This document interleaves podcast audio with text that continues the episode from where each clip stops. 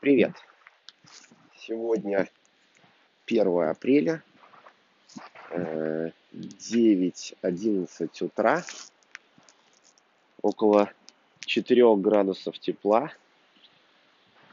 Э, я нахожусь на берегу Северного моря в городе Блемендаль-Анзей. Сейчас вот прямо стою, смотрю на море. Погода помимо того, что 4 градуса тепла не то чтобы хорошее, мне пришлось сейчас некоторое время подождать, пока закончится дождь, был довольно сильный. Сейчас дождь вроде бы закончился, тучи уходит. Вижу на горизонте прибывает корабль из Британии в Имюденпорт пассажирский. Он, по-моему, раз где-то в день ходит. Я один раз встречал человека с корабля с этого в Имюидене. Э, ну, в целом, мы готовы начать. Я готов начать запись пятого выпуска регулярного подкаста Dutch Sunday Morning Express. Приятного прослушивания. Все время забываю сказать про год. Да, сейчас 2018 год, то есть 1 апреля 2018 года. Так, ну что, пятая запись началась. Некоторую часть я записал уже вчера. Вы ее услышите чуть позже. Там я буду говорить про э, лайвстриминг кода на платформе Twitch. Ну, в принципе, не только, а в принципе, самой концепции. Вот, сейчас я бы хотел поговорить тоже в контексте, раз такой подкаст получается про digital entertainment, э, про медиа. Вот, некоторое время назад, наверное, около месяца назад мне на глаза попалось э, исследование, которое делал э, Business Insider, э, сервисов, э, посвященных стримингу, да, sorry, сервисов стриминга видеоконтента on demand, так называемых subscription-based video on demand services, SWOT. Вот. В исследовании это был, э, ну, в основном это был про US Market, хотя и там были цифры International.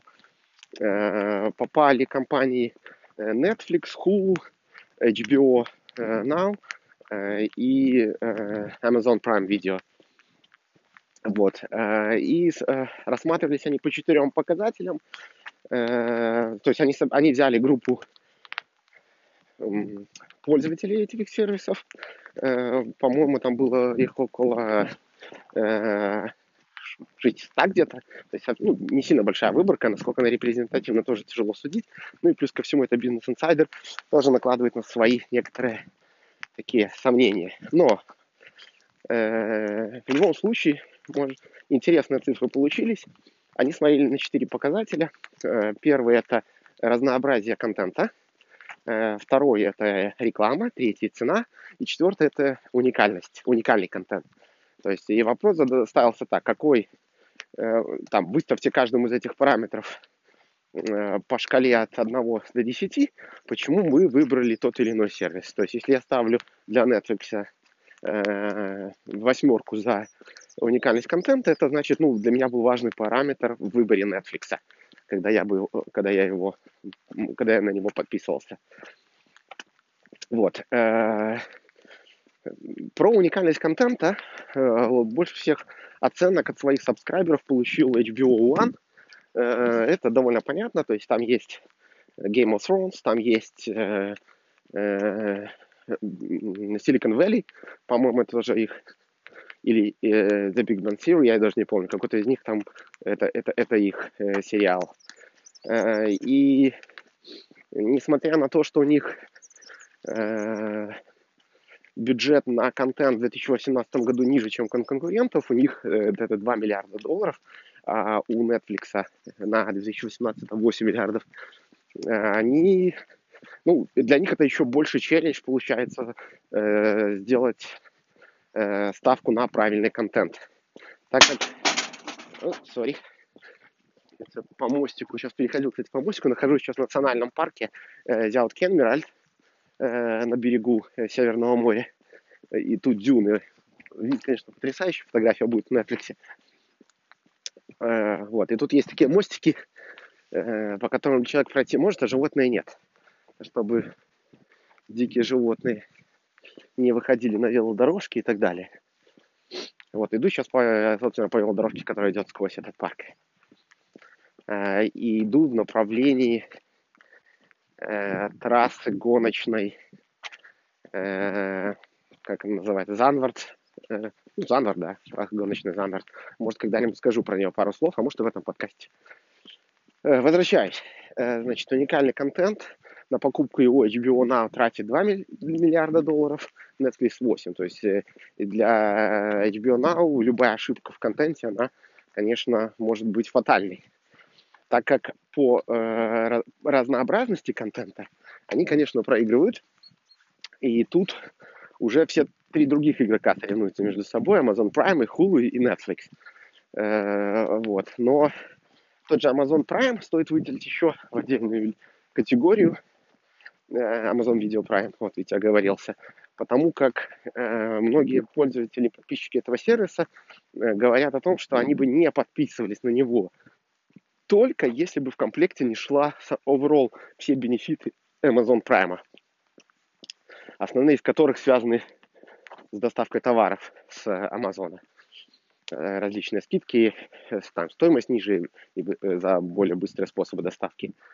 Вот, то есть, как бы, это, наверное, является тем уникальным преимуществом Amazon Prime, почему до сих пор там много пользователей, и эта база будет по-прежнему расти. Такого преимущества нет ни у Hulu, ни у Netflix. И тут они уже находятся, наверное, в своей лиге, соревнуясь между собой. Вот, но опять же, ставка на уникальный контент, большущий, огромный бюджет на уникальный контент, 8 миллиардов долларов, э, скорее всего, позволит Netflix в этой битве победить. Ну и тут э, вопрос тоже international кастомеров э, у Netflix. А за этот, за, за 17 год year to year в декабре они выросли там больше, чем на 40%. Сейчас их 65 миллионов, US кастомеров около 50 миллионов. То есть Netflix по-прежнему самый большой и продолжает быстро расти за счет international экспансии. Вот. Ну и вопрос, есть ли место на рынке э, более мелким игрокам? Э, конечно, есть, вот, но, конечно, кусок, там, доля, доля этого рынка значительно меньше. То есть это и какие-то локальные игроки в той же России, их, не знаю, ну, несколько штук, там около пяти сервисов существует, Э, я цифр, к сожалению, там не знаю, поэтому туда не буду углубляться. Такие же региональные игроки есть и в, и в других странах. Вот. Э, они за счет выигрывают там за счет э, большего выбора локального контента и какого-то, опять же, эксклюзива контента локального. Вот. И вторая категория игроков, которые все еще конкурентоспособны, даже с такими гигантами, это те компании, которые Э, фокусируется в какой-то нише. Я уже, в, наверное, во втором выпуске говорил про такую компанию, как Mubi, э, э, но недавно с удивлением узнал, что это на самом деле не какая-то новая компания, новый игрок, а компания была основана в 2007 году. Вот. И за это время у нее было около шести раундов инвестирования общей сложностью там совокупно около 85 миллионов долларов было инвестировано, что, конечно, цифра очень маленькая по сравнению с другими игроками. Вот. Но их фокус на э, инди-кино с интересным таким форматом текущим, когда в день один фильм, какой-то award-winning, такой э, инди, как я уже сказал, вот, он работает, вот, и те люди, которые смотрят не только там блокбастеры и так далее, любят какое-нибудь такое стильное, э, эксклюзивное кино, вот они, конечно, выбирают такие сервисы. И подписка там стоит около 10 долларов. Я подписался, э, заканчивается trial месяц через пару дней. Вот. Ну, если честно, времени очень мало. Я не то, что большой фанат эксклюзивных таких инди-фильмов. Поэтому, наверное, все-таки я продолжать подписку не буду. Ну, хотя подумаю, может быть, один месяц оплачу. Посмотрим, может быть, э, буду находить какое-то время, чтобы смотреть. Но это один, максимум один-два фильма в месяц. Вот, то есть для этого, для этого, наверное, мне под э, сервис для такого типа контента не очень-то и нужен. Вот, и второй э, сервис, который э, тоже не сильно новый, он появился в 2009 году. То есть, на самом деле, не знаю, появляется ли сейчас новый сервис, но, как видно, волна была 2007, 2009, 2010, 2011 годы. Э, сервис называется Fandor. В Европе он недоступен, ну, по крайней мере, здесь, в Голландии. Э, История, кстати, я не подумал посмотреть на веб-сайте, может быть, на веб-сайте доступен. Ну, посмотрю тогда, отчитаюсь. Но там еще более инди-кино, документальные фильмы. Вот, мне кажется, что такого рода сервисы это уже для профессионалов рынка, для критиков, тех, кто снимает фильмы, студентов разных и так далее. Э, ну, вот такое вот интересное э, исследование бизнес-инсайдера вызвало, там, попал, попало к нам в подкаст. Данный отрезок мне пришлось перезаписать. Записал я его еще 31 марта первый раз. Э, попробовал в качестве эксперимента записывать, э, когда ехал на велосипеде. Но потом, переслушав чуть позже, э, я понял, что звук даже для этого подкаста, где, мы, где я не очень сильно забочусь о качестве звука, плоховат. Да? То есть я его пытался слушать в машине потом, и ветер встречный делал его практически неслушательным. Э, поэтому я решил таки его перезаписать. Сейчас попробуем это сделать. Э, и записываю я его уже с другого места, записываю его на ходу, как обычно. Э, нахожусь сейчас возле парка Харлингерхаус. Здесь мы записывали первый выпуск самый. Вот как раз на площадке, рядом с площадкой, где проходил первый футбольный матч официально в истории голландского футбола.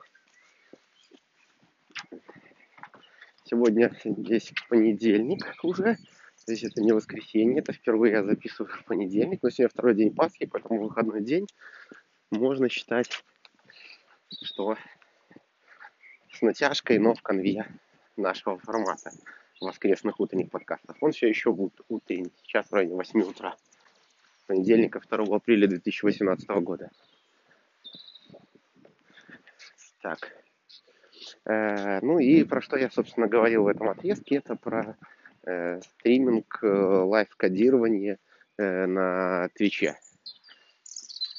И я хотел бы рассмотреть несколько кейсов, почему это может приносить бенефиты и какие. Так, первое. А, ну, прежде всего, хотел сказать, что я здесь сосредотачиваюсь именно на девелоперах э, лайвстриминга. Почему? Потому что, так же, как у геймеров на Твиче, самое интересное, ну, э, основной контент происходит у вас на мониторе во время стриминга. Если у геймеров это, собственно, сама игра, то у девелоперов это э, происходящее на мониторе. Кодирование, код-ревью, pull реквестов и так далее. Вот. Э, и, соответственно, бенефиты, которые я сейчас буду обсуждать, они релевантны по большей степени для девелоперов и для продуктов, если говорим про продукты, которые делаются для девелоперов. Это, конечно, спорно, с этим можно поспорить но, э, скорее всего, и для других продуктов будет подходить, но прежде всего для таких, для э, from developers to developers, или for developers. Э, так, сейчас мы переходим дорогу в, из одного части Харлемер парка в другой, в самую старую часть, кстати, это самый старый городской парк в Голландии. Вот, итак, поехали. Значит, э, первый бенефит это он актуален для open source проектов. Давайте разберем этот кейс. Э, open source проекты долгое время были не таким блэкбоксом, и э, из-за своей такой э, скрытости процессов они э, ну, это было, скажем так, не плюсом для самих продуктов, для комьюнити и для э, людей, которые ими занимаются. Скорее минусом. Вот. Э, для, поговорим сначала о комьюнити. Э, стриминг кода как привлечение новых контрибьюторов.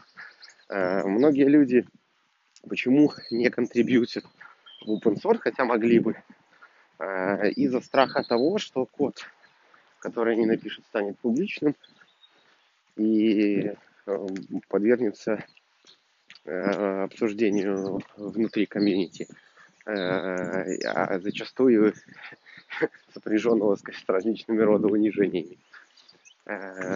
Сейчас я иду, вижу по дороге у меня белка. Сейчас, может быть, получится сделать ее фотографию. Сейчас посмотрим. Вижу собачников. Вот тут у тебя одна белка. Несколько белок. Сейчас попробуем. Помню, когда-то был в командировке в Вашингтоне. А меня удивило количество белок в городских парках. Да, не знаю, будет ли видно на фотографии. Вот. Э, продолжаем. Ну и люди, э, если человек стримит, э, как он занимается своим open source продуктом, как он пишет код, как он ревьюет pull реквесты, как он общается с комьюнити, этим самым он убирает этот занавес секретности, и люди, у людей, которые были какие-то надуманные свои страхи, связанные с контрибьюшеном в open source, они уходят. Люди видят, что это обычный, обыденный проект, но, с одной стороны, с другой стороны, все-таки он требует некоторых усилий со стороны человека, который его мейнтейнит. Появляется отсюда некое уважение, желание помочь. И это вот уже второй, помимо убирания страха самому контрибьютить, э, это уже второй момент, это как бы такой промоушен продукта, промоушен комьюнити. И э, люди, избавляясь от страха, присоединяются к этому комьюнити и начинают контрибьютить. Такой хороший промоушен инструмент livestreaming. Э, я, собственно, про эту тему и заговорил, э, послушав один из выпусков подкаста The Changelog, вот, где вот как раз был разговор с одной из девушек, которая занимается лайвстримингом кода своего проекта. Э, и в процессе этого разговора в подкасте они затронули еще один бенефит важный, который сработал в ее случае. По сути, она нашла интересную работу благодаря стримингу кода. Она занималась, я там точно не помню, какой, э, некой адаптацией Node.js под э, различные хардвары. Вот, и ее заметили люди из Microsoft и предложили ей работу, э, по сути, заниматься тем же самым, то есть быть неким development адвокатом и стримить лайфкодинг. То есть, по сути, то же самое, только еще и получать деньги за, за то, что она делает. Э, в этом плане, конечно, Microsoft очень сильно меняется. То, что она поддерживает таким образом open source комьюнити, это хорошо. Э, вот. Какой еще бенефит? Очередной бенефит это, э, по сути, инструмент прозрачности и отчетности – Э, для продуктов, которые получили свои деньги от большого количества инвесторов.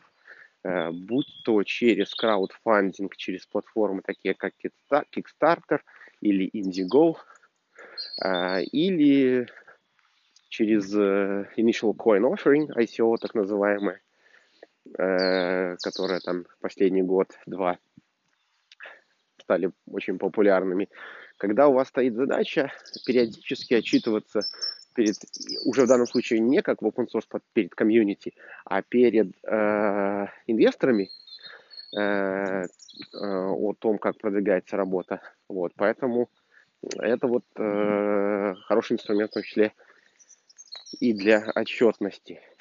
Э, я могу представить, что это может работать для всех продуктов, но, как я уже в начале этого отрезка сказал, мне кажется, более всего это работает для продуктов, связанных для девелоперов, да, которые которыми в будущем будут пользоваться девелоперы.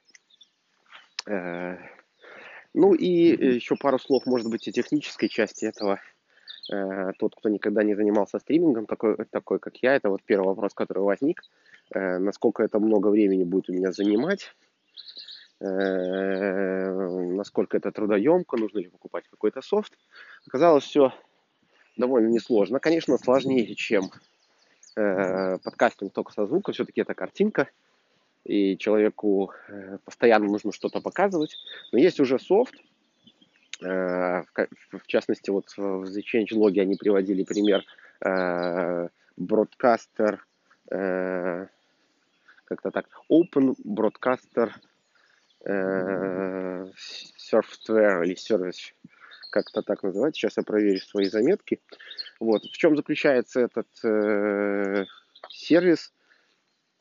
Э, это он позволяет создавать так называемые сцены, э, такие э, сетапы, можно так по-другому, по-другому назвать, но они там называются в продукте сцены. То есть, например, пример сцен. Сцена номер один – это основная сцена, когда вы стримите из камеры и с... Так, сейчас одну секундочку, я как раз полез смотреть как называется, софтвер. Оп. Э, когда вы стримите из, с веб-камеры своей и свой экран шарите, и параллельно вешаете какие-то виджеты, э, в частности, там приводятся такие интересные виджеты, как температура и влажность в комнате во время работы, э, сколько у вас фолловеров, как, как, как, как там виджет, который показывает общую сумму и имена тех, кто вам присылает донейшены. Это один основной экран. Второй, э, да, software называется Open Broadcaster Software. Ну, все очень просто. Э, и второй setup это может быть, э, когда вам по какой-то причине не надо шарить экран, но при этом вы хотите продолжать трансляцию и шарить веб-камеру. Но это могут быть вещи, связанные с безопасностью зачастую, когда вы вводите некие пароли, API-ключи э, и так далее, когда вы не хотите шарить экран. Э, вот. Ну и третий экран, как пример, когда еще запись не началась, а вам, а люди уже подключаются, вам нужно повесить некую заставку с какими-то виджетами. А, и это, кстати, актуально в том случае, когда вам нужно э, срочно прервать на некоторое время транс, транс, э, трансляцию. Тоже можете включать эту сцену. И шорткатами, переключаясь между этими сценами, вы можете управлять трансляцией тем, что видят э, зрители на Э, на Твиче. Касательно хардвары, э, это уже я могу по своему опыту подкастинга сказать, что э, в это инвестировать с самого начала не стоит сильно много. После, как в подкастике есть золотое правило 10 выпусков, если 10 выпусков подкаст продержался, то можно в него что-то инвестировать. Это уже, считайте, подкаст получился. У нас сейчас вот как раз идет запись пятого выпуска. Мы половину пути прошли. Э, ну вот, собственно, наверное, и все. То есть я буду следить за тем, как будет развиваться э, э, тема. Не твичом единым, единым. Лайвстриминги есть и на Ютубе, и на других видеоплатформах с шарингом экрана. Вот. Вещь будет развиваться, как и любое user-generated аудио-видео вещание. Я это очень поддерживаю. И Призываю вас тоже попробовать, вот как сейчас, там, ну, сегодня понедельник, обычно воскресное утро, почему бы не заняться каким-нибудь open source проектом и не постримить это, может быть, запустить какой-то свой open source проект, э, вот, и воскресное утро самое подходящее для этого время. Ну, этот выпуск получается не сильно большой, э, обсудили лишь два топика, обзор э, рынка бизнес-инсайдера и э, стриминг э, э, программирования на Твиче.